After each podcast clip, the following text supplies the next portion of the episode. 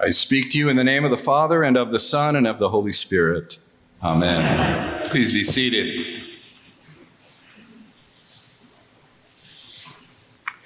So I was remembering um, this week uh, the story I'd heard about Pablo Casals, who in his day was the foremost cellist in the world. Maybe that's still true. He lived well into his 90s. And towards the end of his life, he was interviewed for a documentary, and the person who was asking him questions asked why he continued to practice for four or five hours a day given his great success as performer. And he's um, why did why did why did he need to do that? Casals answered because i think i'm making progress and i think there's a lesson for us in that on education sunday in this coming year the start of a new chapter for st james under the leadership of a new rector. Do you know we all have a new? Do you all know we have a new rector? It's awesome. We're focused on being disciples of Jesus. We recognize that being a disciple, I asked the Wednesday Bible study for word association with disciple. The overwhelming answer was student or learner, with Jesus as our rabbi, with Jesus as our teacher. Brian McLaren, the uh, pastor and theologian, put it this way the church is not a club for the elite who pretend that they have arrived spiritually. The church is a school for disciples who are still on the way. And in our life with God in this place, there is always, always, always more to learn.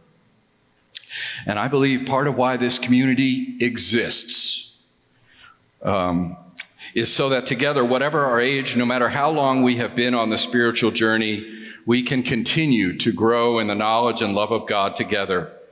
In the words of Pablo Casals, we can make progress. Now, to help us think about what that means, we turn to readings chosen for the Feast of the Holy Cross, uh, which we're celebrating today, a feast which I'll say a little bit more about later. That includes this reading from the letter to the Philippians, which is one of my favorite letters in the New Testament. It is an early letter, one of the earliest documents we have in the New Testament, attributed to Paul, who wrote this letter from a first century prison cell. So use your cinematic imagination and think about what that place was like. And Paul writes to a church he loves, and though he finds himself in the slammer, he every other word in this letter is rejoice and joy. What was the source of that joy for him? It sounds like the joy came as Paul saw this church growing as a community of disciples of Jesus, a community experiencing grace filled transformation on a powerful level, a community deepening in love of God as they followed Christ. And if you read the letter, four chapters, really short, awesome letter. I invite you to read it on your own uh, he gives a vision of a people in process. He opens the letter with a statement of confidence that God, who began a good work in this group of people, is going to bring that work to completion. It ain't over. He prays that their love for God may overflow more and more with knowledge and full insight. More and more. He invites them to work out their salvation with fear and trembling because it is God at work in them enabling them to will and to work for his good pleasure, which is just this most beautiful vision of holy synergy. And he confesses that he himself is in process. He says, I've not attained this goal of knowing Christ fully, but I press on to make that knowledge my own because Christ has made me his own.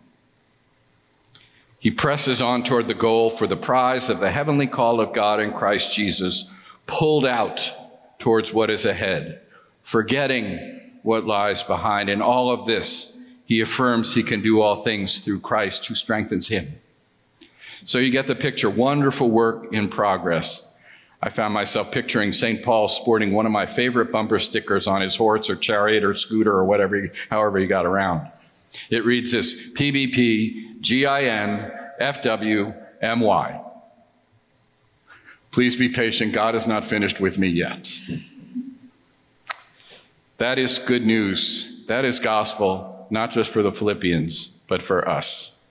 God is not finished with you or me or St. James or the Episcopal Church. We are all part of a great spiritual adventure, and Scripture provides us with the way to proceed. And I gave you a bit of an overview of this letter, but I want to zoom in uh, on the part that we heard this morning, which I think may be the heart of the letter. It was probably a hymn that early Christians had already developed to share their vision of who Jesus is. Typographically, it's set out a little different in the Bible. Find a Bible in your pew, turn to page 152, sort of at the back end. The New Testament's got its separate numbering, but page 152, you'll see what I'm talking about, that this is a poem or a hymn or some piece of liturgy from the first days of the church, maybe the earliest thing we have in the New Testament, and they're telling us who Jesus is. You can see it's broken out into sort of poetic or liturgical uh, cadence. It means we're talking about that early vision of what it means to be a follower of Jesus. And I love how the hymn is introduced. Let the same mind be in you that was in Christ. In other words, it's an invitation to grow in having the mind of Christ. It makes it a great thing to read on Education Sunday as we think about how we hope to grow in the coming year. Speaking of education, Albert Einstein said, Education is not gathering facts, it's the training of the mind. And St. Paul calls us to train our minds so that we will have the mind of Christ. So, what do you think that looks like? This ancient hymn tells us that in Jesus' frame of mind, he did not regard equality with God as something to be exploited or grasped. Jesus emptied himself, taking form of servant, born in human likeness. Jesus humbled himself, obedient to the point of death, even death on a cross, which is why it's an apt reading for this feast. So, the mind of Christ, as I read it, see what you think. The mind of Christ is one of humility, and it's one of service and it's one of generosity carried to such extent that someone would give up one's life for it. The book we read this past month, Being Disciples by Rowan Williams, offers a way to think about the mind of Christ. There's a chapter, seminal chapter, I think, that speaks of holiness, which is a key part of being a disciple. Now, it's not holiness understood as excessive or unattractive or annoying piety or sanctimony. We may have all run across that. It's not H. L. Mencken's description of a Puritan. He said that a Puritan is someone who is unhappy because someone somewhere is having a good time. Rowan Williams says this about holiness. This holiness, key to disciple in a church, discipleship in church is not about exclusion and it's not about anxiety. It is, um, he says that a church is holy as it is taken over, I love this, taken over by the extraordinariness of God, becoming a church that wants to talk about the beauty and splendor of God, to show the self forgetting love of God by being at the heart of humanity, by being at the place where people are most human. I take that to mean that holiness is really about having the mind of Christ. So, how do we these days grow in that kind of holiness? Rowan's answer it's first about looking. It's about looking at Jesus, looking at what God is like, looking at the gospel and all that the gospels have to teach us. And secondly, it's about exploring where human beings are and what their needs are and what they are calling us to do as a community and how we may help them make, make them more human.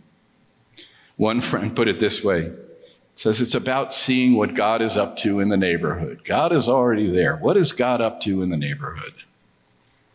Looking at Jesus and exploring the world around us, those two things provide the foundation for being holy, for being disciples for growing in the mind of Christ. So today uh, we're all in red because we're observing the Feast of the Holy Cross. It's a day that marks the dedication of the church now known as the Holy Sepulchre in Jerusalem. That took place on September 14th in the year 335. Now, a key feature of that sacred complex was a view of the place where Jesus was crucified. And that view, which became a pilgrimage spot, a place for veneration, that view invites us to look at Jesus, who stretches out arms of love on the hardwood of the cross to draw us into saving embrace. And so we look at the Holy Cross, which represents the healing of the world, the healing of our hearts. As follower of Jesus, in light of what we see on that cross, we are then, as the collect says, invited to take up our own cross, to explore that life of self giving in our world, in our homes, workplace, in this church, in this city. To revisit the words of Paul's letter, we are to have the mind of Christ for each of us and for all of us together as a church. That's always going to be a growth opportunity. So think about your own perspective on all of this.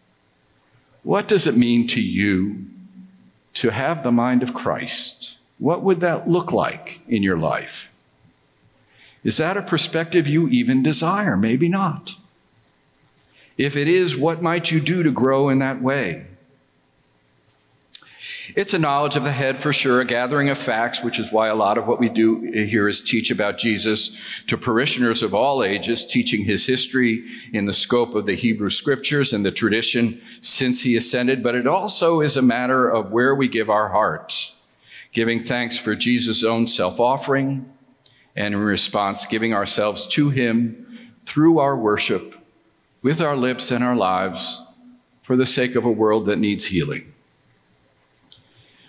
How might we together have the mind of Christ as a church?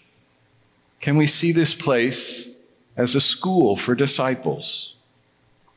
Can we channel Pablo Casals so that our spiritual practices offer a way to make progress in the spiritual journey? God's not done with us.